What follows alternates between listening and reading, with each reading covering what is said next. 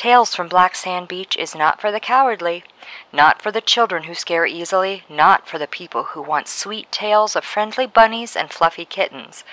These are stories of ghosts and nightmares for the brave and the curious out there. Have you ever seen something truly unusual? Something that you just can't explain? And I don't mean a math problem or string cheese, I mean something that chills you to your very core. I'm gonna be honest with you, until very recently, I had not. Now, sure, I've met a few ghosts and I did date someone who I'm pretty certain was a werewolf, and obviously I've seen time slow to an absolute crawl, but I've never seen something that truly haunted me. Until this.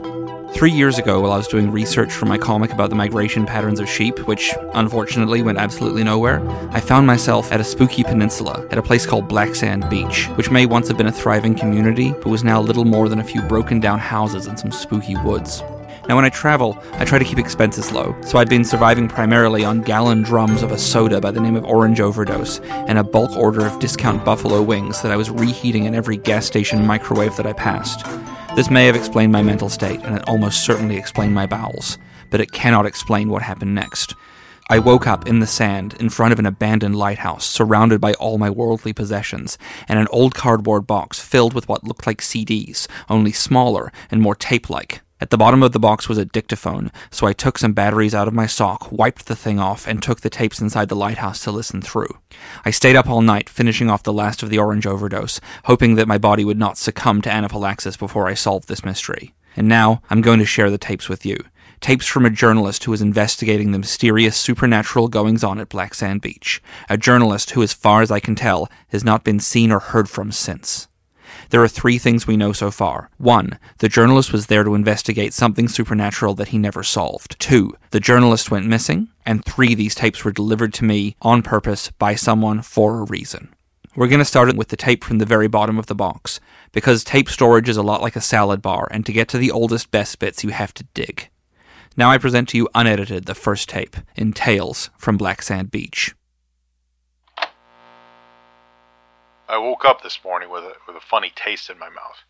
It could have been copper, like I'd been sucking on a penny, which any mother worth her salt will tell you is a bad idea.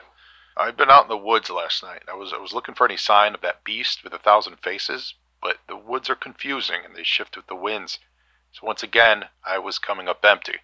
I sat down on the forest floor up against one of the gnarlier trees and tried to make sense of this map I'd been compiling. I am still convinced that there is a pattern to this place. It's just not one that the human brain can comprehend without adjustment. I must have dozed off. I woke in the morning with this taste in my mouth, and, and I thank the lucky stars it was just a taste. I guess I was sleeping lightly, else I might have found myself another victim of the poor soul known to locals as Bloody Betty. There is no shortage of wrecked ships here at Black Sand Beach, and no shortage of stories about the victims or the survivors. The lighthouse being the way it was, not a lot of sailors or travelers were warned of the dangers uh, over the decades before they changed the shipping routes. More than four dozen were run aground. Betty was one of the unlucky ones. Betty survived the wreck. Talking to Margie, a waitress at the only remaining diner on the beach, is what clued me into the story of Betty. I was just there ordering pancakes, hoping to cover up the taste. Oh, everyone knows about Betty. She's the woman who washed ashore, the only one still alive. See, during the crash, there was all the usual hubbub waves rocking the boat, masts and ropes swaying this way and that. When they hit the water, they struggled against it, tried to swim, tried to save themselves to stay away from the rocks. That was their downfall more than anything else. When Black Sand Beach takes a hold of you, it's best to just let it pull you in. This is a strange thing here at Black Sand Beach. The locals seem to accept that the whole place is somehow sentient but none of them ever believe me when I tell them about the monsters. One giant monster that they all live within makes sense to them. But the terrifying reality of creatures lurking in the shadows does not. I. But back to Margie. Every one of them drowned, all except Betty. She got knocked out cold by the sails, tossed overboard and into the sea. Her limp body didn't fight, and I'm guessing the gaping head wound made her all the more appealing for the beach to bring ashore. So Betty is the first one ashore, barely in the water for a minute. She washes up and comes to, surrounded by the corpses of everyone else on board. She tries to wake them up, begging them to just open their eyes, but not a one of them does.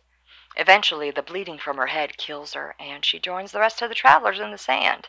But she knew that she would have been okay if she just managed to wake one of them up, just to get some help. So now, her ghost walks around in the woods, along the shore, sometimes even into the town, blood still pouring from her noggin. She finds people asleep and looms over 'em, trying to wake 'em up. But all she manages to do is pour her blood all over 'em. That's why we had a rule in my house growing up. You never sleep on your back, and you never sleep with your mouth open.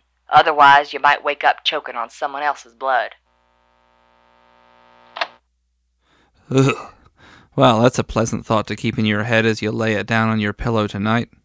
But rest assured, things are only going to get scarier the further into this pile of tapes we get. My name is Richard Fairgray, and I'll talk to you next week on Tales from Black Sand Beach. For more scary stories like this, check out the graphic novel series Black Sand Beach from Pixel and Ink Books, available now wherever good books are sold. In this week's episode, you heard the voices of Joe and Rebecca Slepsky, music and production by Alexander Burke, written and narrated by Richard Fairgray. That's me.